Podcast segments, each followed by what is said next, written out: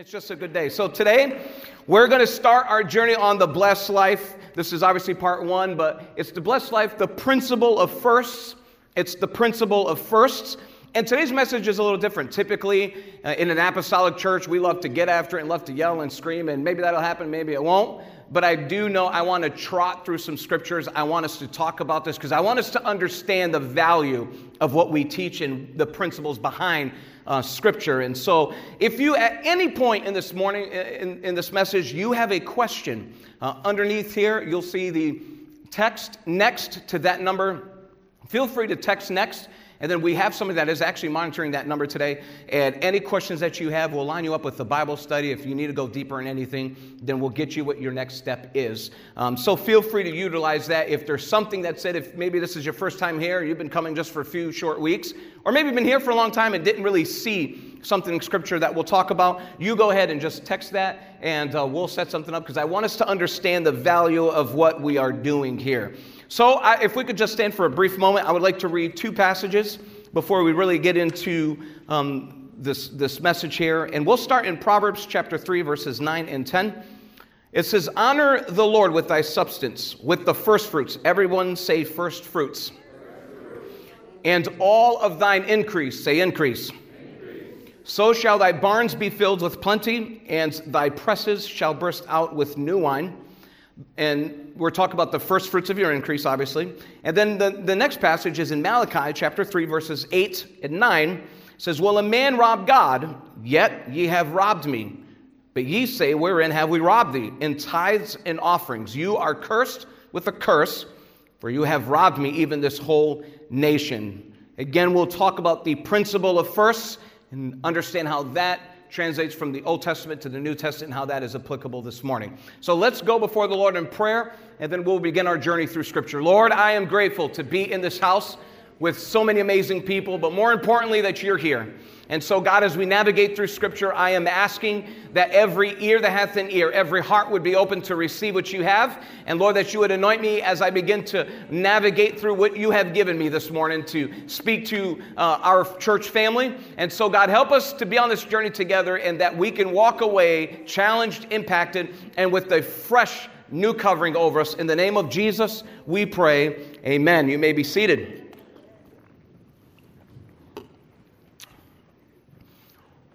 If you look through Scripture, in the Bible, there are over 500 verses that deal with prayer.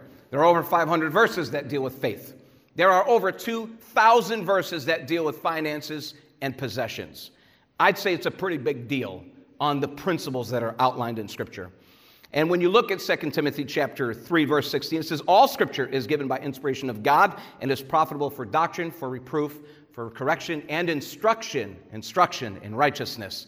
And money reveals volumes of your priorities and your loyalties. Again, you've heard this before. You show me your checkbook, and I'll show you where your heart is. Show you where you value your time. Where does all your time go? What, what do you? What is your outgoing? Where are you investing? And so we can talk about blessing, and we love to talk about blessing, the abundant life. We love to talk about healing and faith and restoration and all these principles we read in Scripture. But if according to 2 Timothy 3:16 that all scripture is profitable, then we have to be willing to talk about the subjects in the Bible that are a little bit uncomfortable because they are still given to us as scripture says for instruction. So therefore it is very important that we understand. And when you're talking about money, this isn't new with me, but money is funny. People get really weird when you talk about money. You talk to somebody at work and find out how much you make an hour, what's your salary, people get weird. And I get it. Don't ask me how much I make, it's none of your business. People get weird when you talk about money. It's a very personal thing. And so I think it's funny though, when in church we can get weirded out about money, but yet every time you go to Ace Hardware somewhere, they're like, hey, would you like to donate to Joseph's Child of what? Like, there's always some kind of program. You know, could you round up and, and donate to some? There's like all these donations you can keep making, and people don't have a problem with donating or talking about it. But yet in the church, we kind of get weird about talking about finances. So uh, I love, I am an eight in Enneagram, if any of you know what that is. So I love a good confrontation. So I take these challenges and I run with subjects like this because it doesn't bother me because it's not my words. Those are Christ's words. It's God, not me. So yeah, thank you. I love it. So we'll kind of dig right in and we're going to start right in the Old Testament. We're talking about the principle of firsts, the principle of firsts. And in Exodus chapter 13, verse 2, This is what it says consecrate to me all the firstborn. Whatever opens the womb among the children of Israel, both man and beast, it is mine. And when we go over to uh, Exodus chapter 13, 10 verses south, verses 12 and 13, that you shall set apart to the Lord all that opens the womb, that every firstborn that comes out from an animal which you have, the male shall be the Lord's, but every firstborn of a donkey you shall redeem with a lamb. And if you do not redeem it, then you shall break its neck, and all the firstborn of men among your sons you shall redeem. In the Old Testament, if you had livestock, the firstborn was to either be redeemed or sacrificed. It was his. So that is a principle right out of Scripture. it's the firstborn is to be either returned to the Lord or it is to be redeemed. So how do you know what is an unclean animal in Scripture? How did they know? Well, if you go to, uh, I believe it's in Deuteronomy 14 and Leviticus 11, it tells us that an unclean animal was, well, a clean animal was an animal that would chew its cud and it was split hoofed. An unclean animal was one or the other. You either, it was split hoofed and it didn't chew its cud, or it did chew its cud and it wasn't split hoofed. It was one or the other, it wasn't both. So that's how they could tell the difference between an unclean animal and a clean animal. Here, scripture references a donkey as the unclean and a lamb as the clean. The camel is another good one to look at. That's a that chews a camel will chew its cud, but it's not split hoofed. So you can kind of see the picture of what is clean and what is unclean. So when you're looking at this and, and we go through the verses we just read, there are three principles that you can pull out of the scripture. The first one is that the firstborn is mine. It's mine. That is a matter of fact statement. It's mine. There's no opportunity for an argument. It's mine. It's the same principle when I go through the drive through. Go through the drive through, and, and I don't know if it's just me, but how many times you go to the same drive-through and yet nobody knows what they want to order? Like we go to the same place every. That's for another day. That's pre that's marital counseling. We'll help you guys out later with that one. But I can't tell you how frustrating it is for me to go to the same drive-through and we still don't know what we want. We'll move past that real fast to the easiest part, which is, okay, hey babe, what do you want for a drink? Nah, I'm fine, nothing. Okay, great. So I get my drink. The minute we pull off, it's, oh, can I get a sip? No. It's mine. That's my drink. Well, I didn't want to spend a dollar for a sip. I'll spend it for you. I'll give you the dollar so I don't have to share a sip. I'm willing to do that for you. I love you. Spend the dollar. It's mine. It's the same principle the Lord has, right? The first fruit is mine. The firstborn is mine. There's no arguing that. The second principle is that the animal must be either sacrificed or redeemed. Sacrificed or redeemed. Okay. So, when you get to the third principle, when you look at that scripture, it showed us that the, uh, if an animal is unclean, then you had to either one of two options either redeem it with another firstborn that is clean, or you were to break its neck. So the principle is either way, you lose the firstborn. It's either redeemed or it's lost. Those are the only options. Those are the three principles that we're pulling out of there. But put this on hold for just a, a, few moments and let's walk from the firstborn, a principle of first that we learned in the Old Testament. Let's travel over to the New Testament. We're going to get into 1 Corinthians chapter 15, verses 21 through 23. For since by man came death, by man came also the resurrection of the dead. For as in Adam all die, even so in Christ shall all be made alive. But every man in his own order. Christ, the first fruits Afterward, they are Christ at his coming, Christ the first fruits. So, by one man, death through sin entered the world. But by another man, life through death entered the world.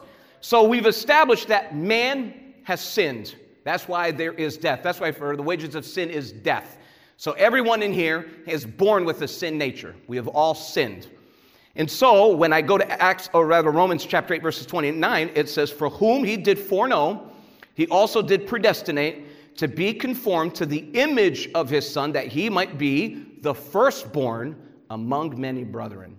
So here, scripture is telling us that he foreseen, he predestinated himself to become the image, the body, which is Jesus. In other words, that is telling me that God knew you would sin. It's not a shocker when you mess things up. He doesn't sit in heaven and he doesn't go, oh my, me.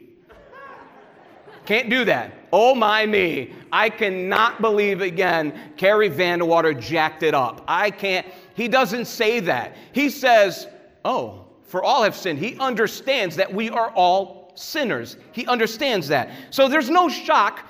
So there's no shock that Adam being the firstborn. Think about it. Adam is the firstborn in humanity.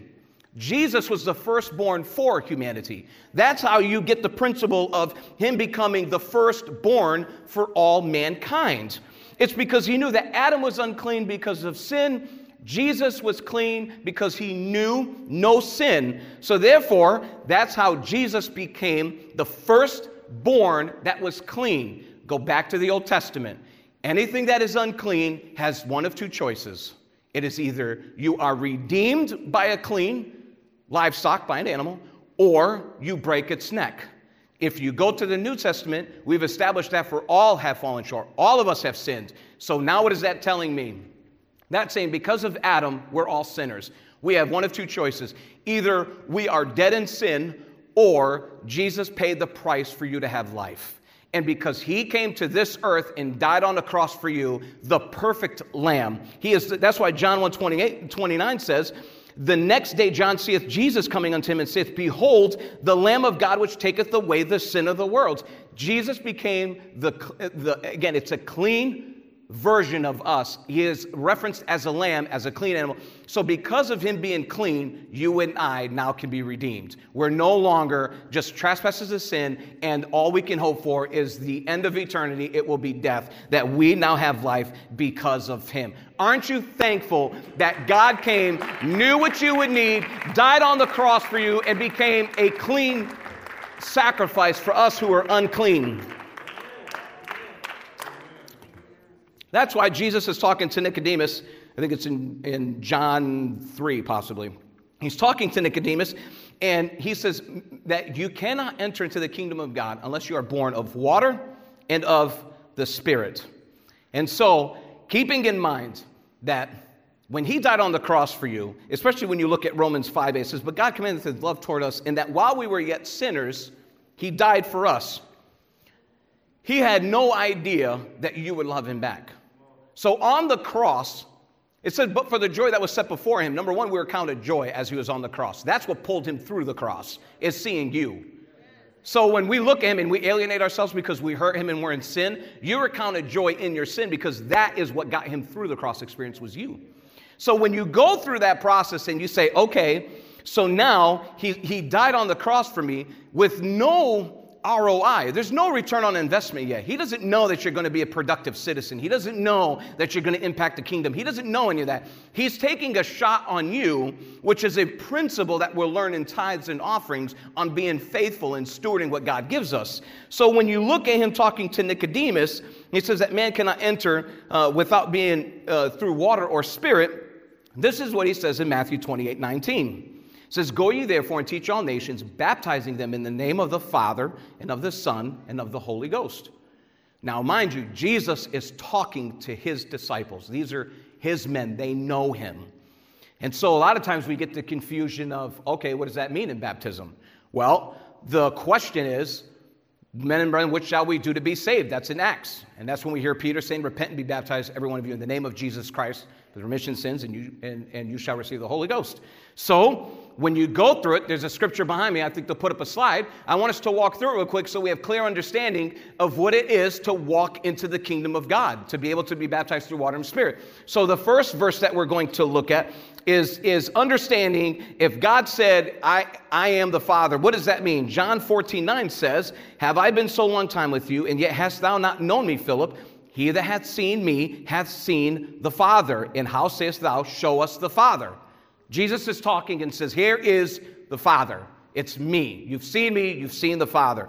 What is the next scripture? Go to Isaiah 9 and 6. Now, there's a lot of scripture to support this. Again, if you have any questions on this, just text next to that number behind me and we can, we can set up a Bible study with you. I want to make sure you understand um, what we're talking about here.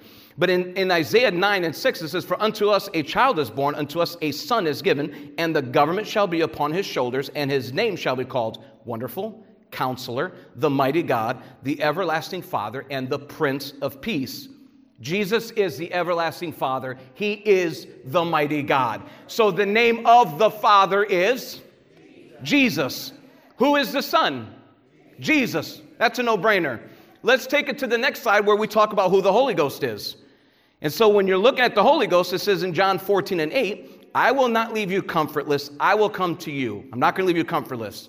Go to verse 26 in the same chapter. It says, But the Comforter, which is the Holy Ghost, whom the Father will send who? In my name, and teach you all things, all things in remembrance whatsoever I've said unto you. So who is the Holy Ghost? It's in the name of Jesus.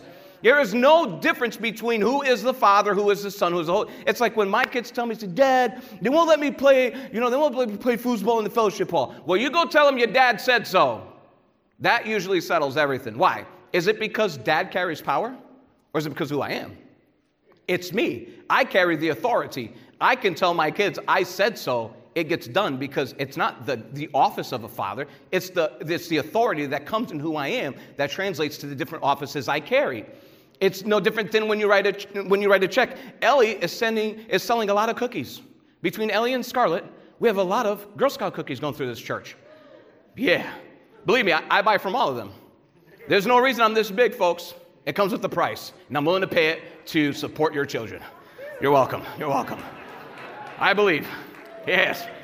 But when you look at it, if I was sending, if I was signing checks to these parents, like, like father, like employee, do you think they, that that would work? Or do you think, like, nah, you probably need to write your name on that dude to make it? It's the same thing. So, who is the name of the Father, of the Son? It's Jesus. He was talking to people who already knew them, but we've taken out of context. So, when you're talking about repent and be baptized in the name of Jesus, you can look through Scripture, whether it's Acts 18, chapter 10, chapter 22. There is nowhere in Scripture that anybody was baptized other than in the name of Jesus.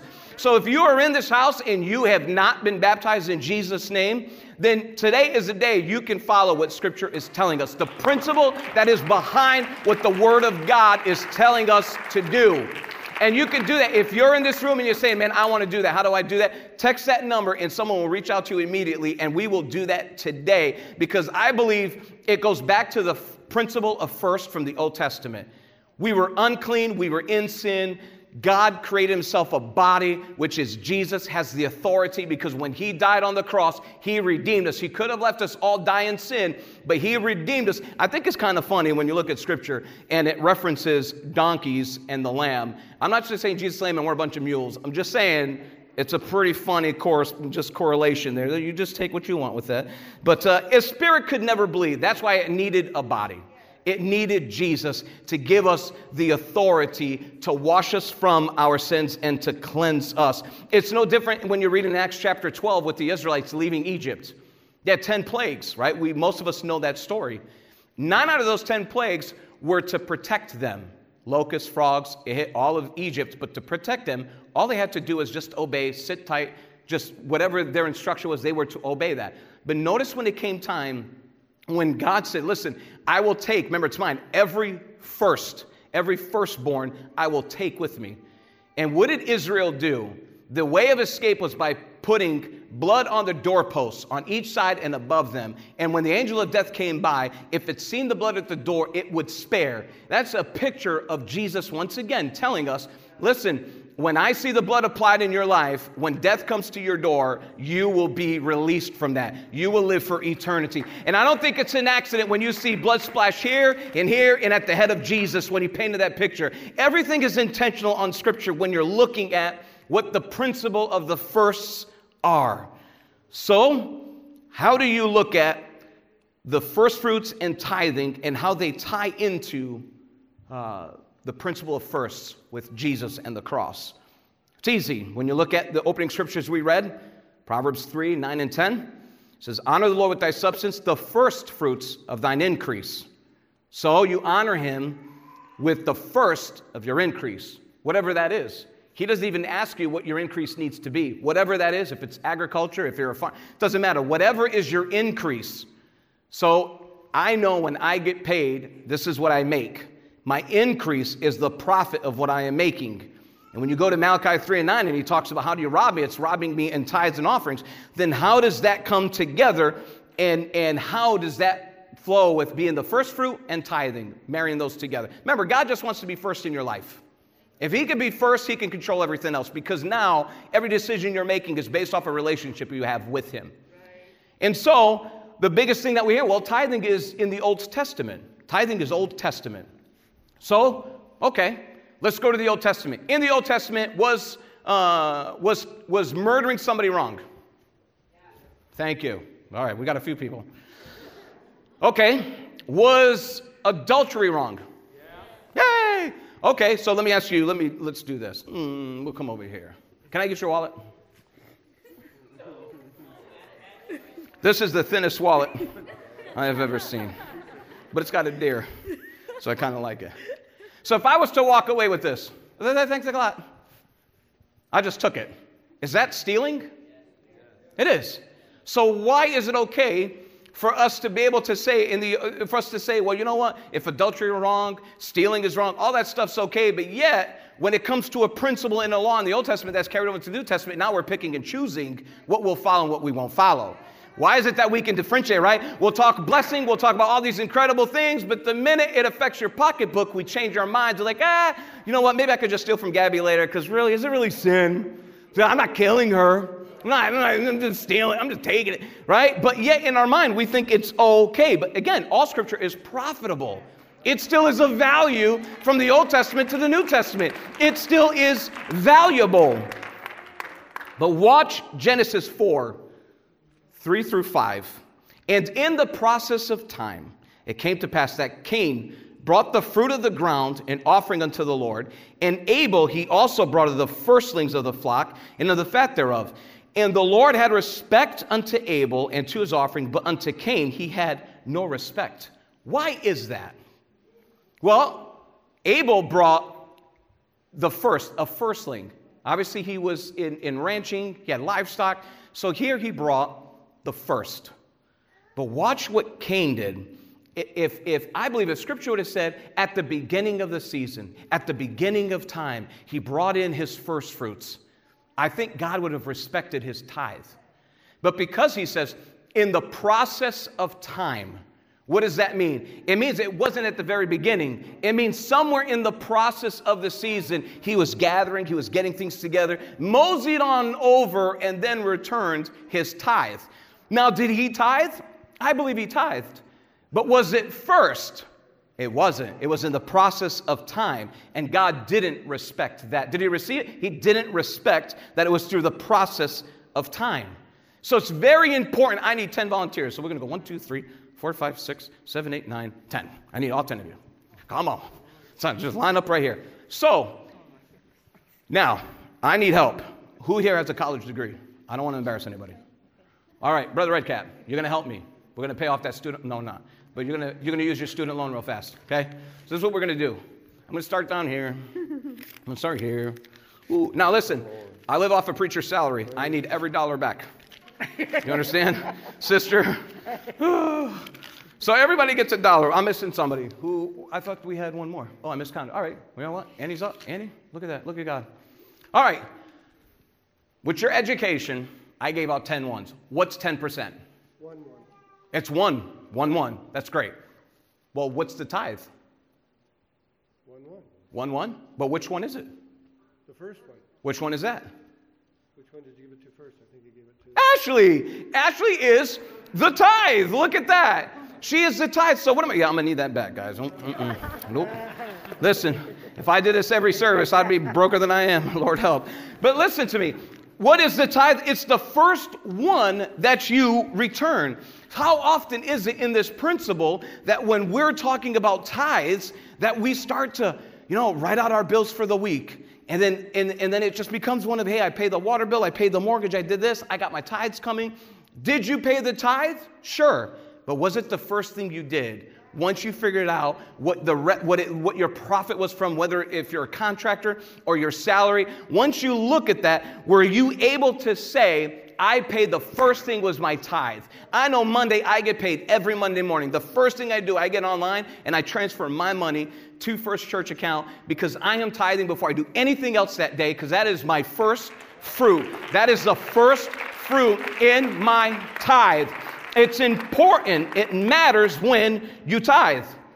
Let's look at 1 Corinthians chapter 16 verses 1 and 2. Now concerning the collection for the saints as I have given uh, order to the churches by Galatia even so do ye upon the first day of the week let every one of them lay by him in store as God hath prospered him that he uh, that there be no gatherings when I come. That's great. Let's go to the Netto translation cuz like you know, I get the stained glass and cage, that's all great. But let's just break it down real quick. Is everybody okay with us? Just kind of, let's go a different route real fast. Let's read that again in the NLT. Now, regarding your question about money being collected for God's people in Jerusalem, you should follow the same procedure I gave the churches in Galatia. One, on the first day of each week, you should each put aside a portion of the money you have earned. Don't wait until I get there, and then try to collect it all at once. Now, a few moments ago, we returned our tithes and offerings, and if you notice one thing Pastor John said, in a few moments, we're going to return our tithe and offering. Culturally at First Church, you, you do not hear we're taking our, this will be a time where we take our tithes and offerings, where we're doing our tithes and offerings. It has always been, we will return our tithe and offering. Why? Because it's not ours to give, it's His. Anyways, I'm returning what He's trusted me with, right? So now look at what happens with the model we have at First Church. We live modestly to give radically because every Sunday we're doing this is the first fruit of the week, is it not? It's Sunday, the beginning of the week. We're in church. We didn't pick it Monday night. We didn't pick it to be Saturday night. It's Sunday. So even if you didn't know and subconsciously you're just coming on Sundays and didn't see it, you were giving him the first fruit of your week, your time, because it's Sunday morning. It's the first thing you're doing during the week is you're coming to the house of God to worship him. So you're already, you're already showing your first fruits in your time. Now watch this. When you look at what Paul is saying here, think of this. Every Sunday, we return our tithes and offerings. Now, you don't see peanut brittle being sold out in the vestibule. We're not doing a bunch of, you know, spaghetti dinners and a bunch of other things trying to raise money. Every time somebody comes in through these doors that's a missionary, we're not asking you for more money. Matter of fact, there are so many missionaries that come through here. A lot of times, First Church will pay that missionary because they're trying to raise money so they can be in their fields. And what we'll do is, they're great people, and God has blessed First Church. So instead of us just taking, listening, and giving them an offering, there are so many churches that can't afford to do this. So oftentimes, First Church will pay a missionary or a speaker and send them to a church that could never, could never pay somebody to help them, and they need that livelihood. So because of whether it's a local church plant, global things that we have done, we have literally had missionaries come in that you don't even know of, and we're sending them to other churches. Since November, First Church has been able to shell out, give out nearly $25,000 to the work of God, to the kingdom, because we are bringing in our first fruit and we're tithing. And God has been blessing us. And so this helps us from being a local church to a global church because of a principle of first fruits and your tithing. But see, our. Uh, if, if, let's go to Matthew 5, verses 17 through 20. Remember, this is a heart thing. We just walked through, like, listen, there's law, and then there's a heart issue, right? And we've navigated through sometimes us challenging what law is and what we don't want to buy into because it affects us personally. But now watch Matthew. Think not that I am come to destroy the law or the prophets. I am not come to destroy, but to fulfill. For verily I say unto you, till heaven and earth pass, one jot or one tittle shall in no wise pass from the law, till all be fulfilled. Whosoever therefore shall break one of these least commandments and shall teach men so, he shall be called the least in the kingdom of heaven. But whosoever shall do and teach them, and shall and the same shall be great in the kingdom of heaven. For I say unto you that except your righteousness shall exceed, it exceeds the righteousness of the scribes and Pharisees, you shall in no case enter into the kingdom of heaven. So the Pharisees and the Sadducees, they represent the law. They were all about the law, right? So we are to exceed the law. We on the same page? Okay? So the law tells us, Thou shalt not kill. What did Jesus say? Don't hate your brother. The law says that thou shalt not commit adultery. So what did Jesus say? Don't look at another woman in lust. So what do we do when we're talking about our tithes and offerings, the law? What do we do then? Well, let me ask I need somebody I need $5. I need a $5 bill or a $10 bill. Who, who can give me, listen, number one, let me ask you a quick question. Who here knows me really well? Or somewhat? Good. I'll throw that in because I don't want to exclude anybody. Do you love me? You think I'm pretty cool? Hey, this is like I'm feeling real good right now. okay, so based on your relationship with me, who in this house is willing to give me $5? Look at this. Well, bless God, sister, come on up. She give me five. I got. You know why? Because I think it's February 18th. There's a new pair of J's coming out. You know what's funny? Like true story. I went over a couple years ago, and I was looking. We I taught on. It wasn't lesson one. I forgot what lesson it was, but I was talking about the value, which you're going to hear more. I can't wait till next week because there's some incredible stories Pastor John has for you. There's some miracles that just happened, and and in doing so, I remember putting up a slide. I almost wore them, but I didn't want to kill anybody because I don't want to offend. But I remember, um, was it two years ago I did this? There were a pair of, I think it was the nines. Was it the, the nines or the sixes? I can't remember. One of the Jordans. I really wanted them, but it was like, uh, it was quite a bit of money. I said, well, I'm not going to take that away from the church in tithing and offering. So if I can afford it, great. If not, I was teaching the value of like prioritizing your finances. Well, I bought them and I still paid my tithes. So I was almost going to wear them because uh, I thought it was pretty cool that I was talking about that and I actually bought them. But anyways, so anyways, here I have five dollars. Be- Ooh, ten. Oh, glory. So be five. Oh man, I should have said twenty. I should have said a hundred. Oh, I see my faith was too low, folks. We got to shoot for. No, I'm just playing. So I got $10, and that's just going to help me buy my J's. But because she loves me and we have a relationship, she said, $10. And I didn't, listen, I was asking for whoever. I didn't just say, hey, you know what? Uh, I'm just going to give, you know, whatever. No, she gave me the $10 because of our relationship, who I am. But look at what God will do. And instead, I say thank you. Now, mind you, she didn't know this, but this is what, what I say is thank you for the 10. How about I give you 50? Yes. yes. Isn't that what the Lord will do when we give out of the abundance of our heart? God is saying, I'm going to give you an increase, and then God will give you something you never prepared for it because you were willing to go above and beyond and do something out of love and not out of duty. But all too often, we start doing things out of duty. Tithing becomes a duty. But when it becomes part of your relationship with God, and you begin to not just tithe, but now you begin to give of your increase, now your offerings start to go up. God is saying, you know what? Not only am I going to redeem what you have given me, I'm going to bless everything else after that. So that's why it's so important for us to understand the value of first fruits, tithes, and offerings because it's at that point that He can begin to bless you financially above and beyond what you have ever seen. It comes down to that principle. Tell you a story about a man, Abraham and Melchizedek. 430 years before there was ever a law to tithe, this takes place.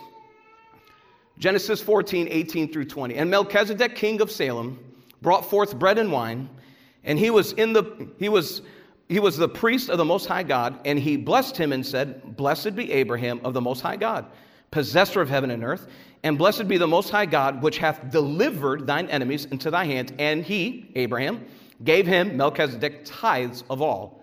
No law. He tithed on what he what he had seen in victory. I'll give you the backdrop. There are four kings. They get together, they go to Palestine, and there are several cities there. Those four kings take those cities and conquer them. They make those cities start paying taxes to them. 12 years later, those guys are sick of paying taxes. Now, I'm not telling you, don't go pay your taxes. You got to be careful. What I'm saying is, those people said, We're done paying taxes. So, what did they do? They then said, We're to go after those kings and those people, and we're to be free from them. In the process, Abraham's nephew Lot is taken captive. Abraham hears about it. Abraham pursues Lot, well, pursues his captors, and takes Lot back. On his way back, he finds Melchizedek. And he tells Melchizedek, he said, Man, God has been so good to me. He restored my nephew. He's excited. So he pays tithes of everything. Not only did he get Lot, but he has the increase. And he gives it back in tithe. Now, watch this in Hebrews chapter 7, 9, and 10. And as I may say so, Levi also, who receiveth tithes, paid tithes in Abraham, for he was yet in the loins of his father when Melchizedek met him. Levi is Abraham's great grandson. Okay? Scripture saying he paid tithes while he was in, in Abraham, before he was even fathered. So, what does that mean? Well, that tells me in, in Joshua 13, it talks about when Israel finally entered into Canaan and they had the 12 tribes, they split up everything. Okay, so they split everything up to 11 of the 12 tribes. The only tribe that didn't receive any houses or land eh, are the Levites, which, if you know the Levites, they were the ones that were instrumental in getting the, the, the, the, tabernacle through the wilderness into Canaan. They, they were the minister, they, they were the worship team, they were very involved in the tabernacle. So now you have Abraham who paid tithes into Melchizedek because of getting Lot back and everything. And then all of a sudden now you're, you're hearing about Levi who received the blessing because he had paid tithes to his grandfather. In other words, Abraham set some things in motion in his family. Okay? And here is the, the mind blowing part for me in Joshua 13 33. But unto the tribe of Levi, Moses gave not any inheritance. The Lord God of Israel was their inheritance. So nothing. Now you go to Numbers 35, 6, and 7.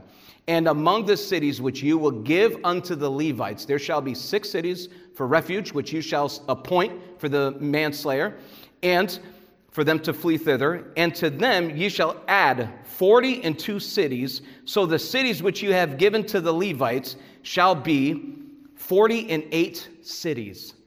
While the 11 other tribes were getting houses and cars and furniture, the Levites had cities.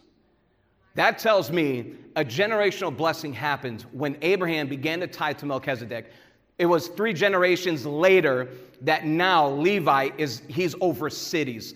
We're so busy chasing the mighty dollar and trying to get this bill paid and a 50 cent raise and a dollar raise when God is saying, if you'll just trust me with it from the beginning, I won't give you a house and maybe some furniture. I'm willing to give you cities. I'm willing to give above and beyond what you could ever imagine if you would just follow the principle of first. Are we giving from the very beginning, not just the tithe, but is it the first thing that we're doing? Are we committed or do we just contribute? Like, have we bought into the vision of the kingdom, or is this just something we check the box off and tithe when we can? Maybe we can't, and we just let it fall as it is. I, I was in a meeting with someone talking about just money, trying to just just cultivate and and and stay somewhere. And and and the issue we have, a lot of people are always chasing a 50 cent or a dollar raise, right? I know people that have worked for 10 companies in two years, and it's always a restart.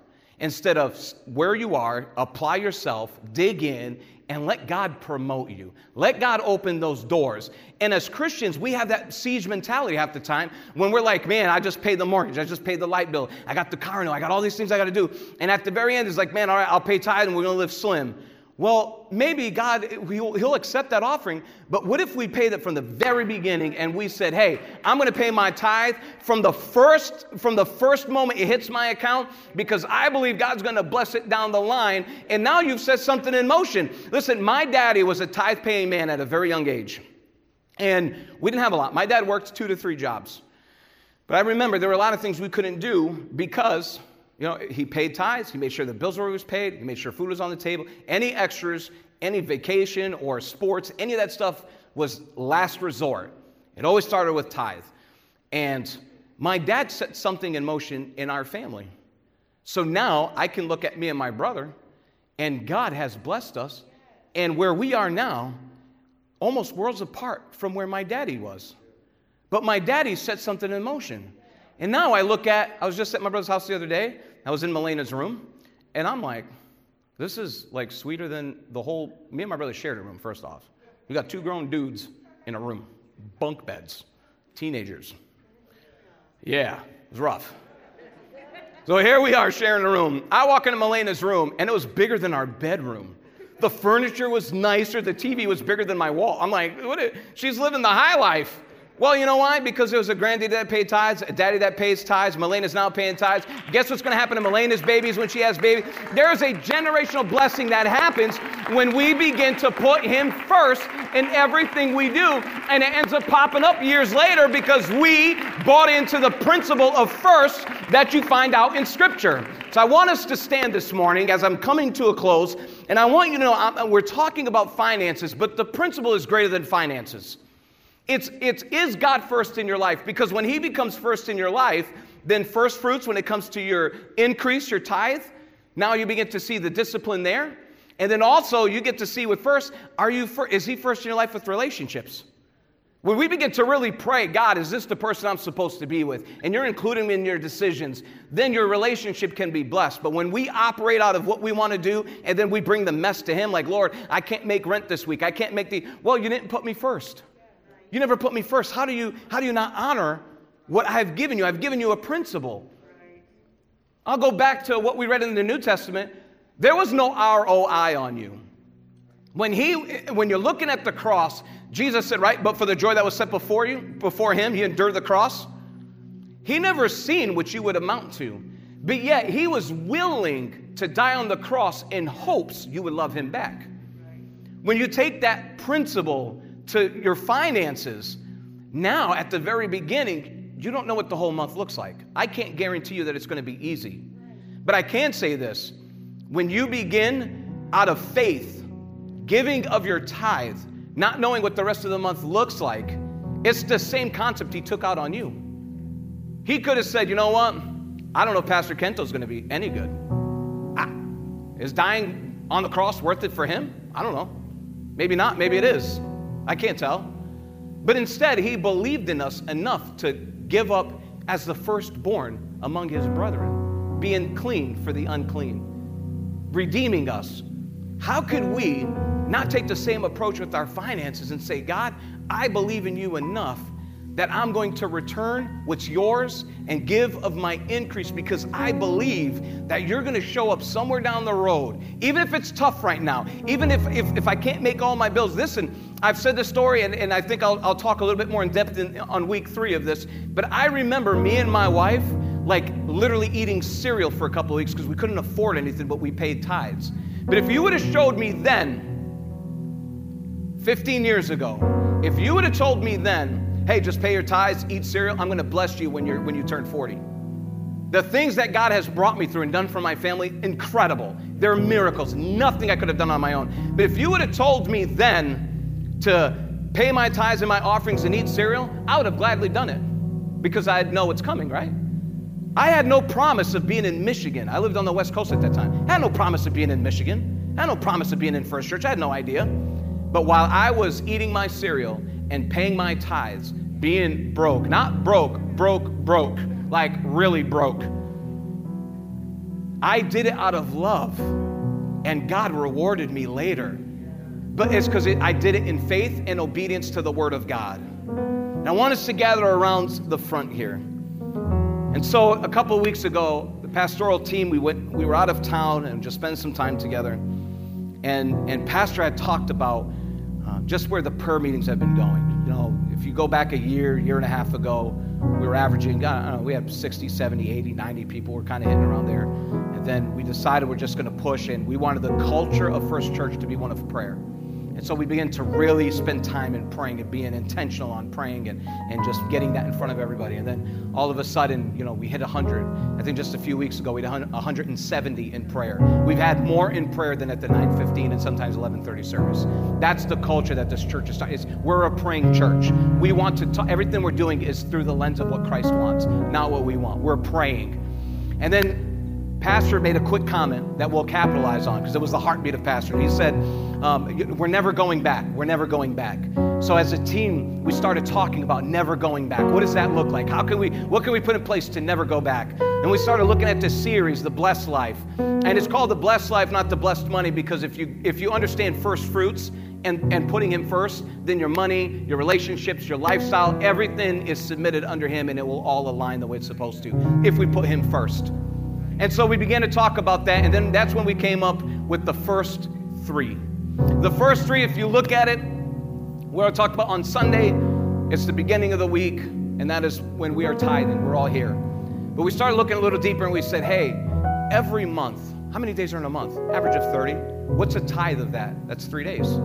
So, going forward, as part of the culture of our church, we'll call it First Three, and this is part of our culture. We're going to start fasting every single month, the first three days of the month, as a church body. We'll be intentional, we'll get that out in front of you, but as a church, we are putting Him first at the beginning of the month, not just weekly now. At the beginning of the year, we do our fast, but every month we're going to be intentional and we're putting Him first. And the first three will be the first three days of every month. We're going to fast and pray because I believe in the principle of first fruits. first fruits, the first man. And so when you look at this, then you have to say, okay, is there somewhere in my life that I'm not first in with Him? And again, I've initiated the challenge. If you want to be baptized and you understand scripturally, so in order to follow, again, it's easy for me to talk about this to a degree because these aren't my words. This is what scripture, this is from Him, not me. And so when we go through scripture, and if you've committed on that text or you're thinking about, man, should I be baptized? I'm asking you, if you follow what scripture says first, forget everything you've been taught. What does the word of God say? Does it line up with what Scripture says? If you're in this room and you want to take a step and be baptized in the name of Jesus, like the Bible tells us to do that, we can do that right now. And Pastor John can line you up and we'll get that taken care of today because I believe we have to have Him first in every area of our life. And if there's somewhere in your life that maybe you haven't put Him first, maybe it's in your relationship with your husband and your wife or the person you're dating, maybe it is financially, maybe it is with your with anger with different emotional needs that you have and he's not first because you're you're you're you're lashing out and, and then we're coming to him after. Like are we really praying? Are we really fasting? Are we really it's not good enough to just tithe it needs to be the first thing we do it's not good enough that we just come once a week to prayer on monday are we praying the very first thing you do in the morning is you say a prayer you start the day with your tithe with him being first in your day it's a principle that he, he started way back in the Old Testament, showing us the breakdown of a clean and unclean animal. And then he brought us to a clean and an unclean man. I'm an unclean man, he was clean. He died on the cross and forgave us. So now that we can apply this principle of first through the rest of every area of our life. And so, what I want us to do this morning is I want to pray a prayer of repentance. And I want us to be able to be clean. And if there's something outside of that, whether it's to be baptized or there's an area in your life that you have not taken, you have not put Him first, then I want you to take this time as they begin to sing to consecrate yourself and say, God, I am going to put you first. I want you to be the first fruits of everything that I do because I know while I might not understand it, all I know is it might be 10 years from now, it might be 20 years from now it was a long journey for me, but I would never trade eating that cereal and making my payments and doing all. I would never trade any of that. Even the mortgage payments I missed because I believed in first fruits and tithes. I would not trade any of that horrific part of my life that I had to endure because of where I am today. Because if I would have done it out of obedience and out of du- and just out of duty, then he wouldn't have offered where I am because it wasn't out of faith and love. Just like I just traded off and I went from 50 to 10, but you know what? Because she was faithful and she said, hey, you know what? I'm just to do it. She didn't know that. To 915, they had no idea that was to happen. But look at what God will do when you do it out of love, when you put Him first. Lord, I am so thankful to be in a room with these incredible people and to walk through Scripture and to know that God, there is something to paying my tithes, sure. There's even something to coming into your house and talking to you and listening from you. But there's something a little special, God, when I put you first at the beginning of the week when we come together.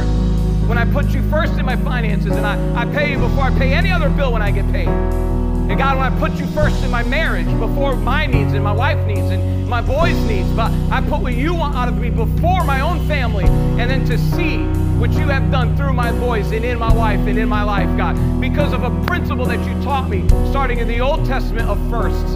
And it resonates all the way through Scripture, and it affects us right now, God.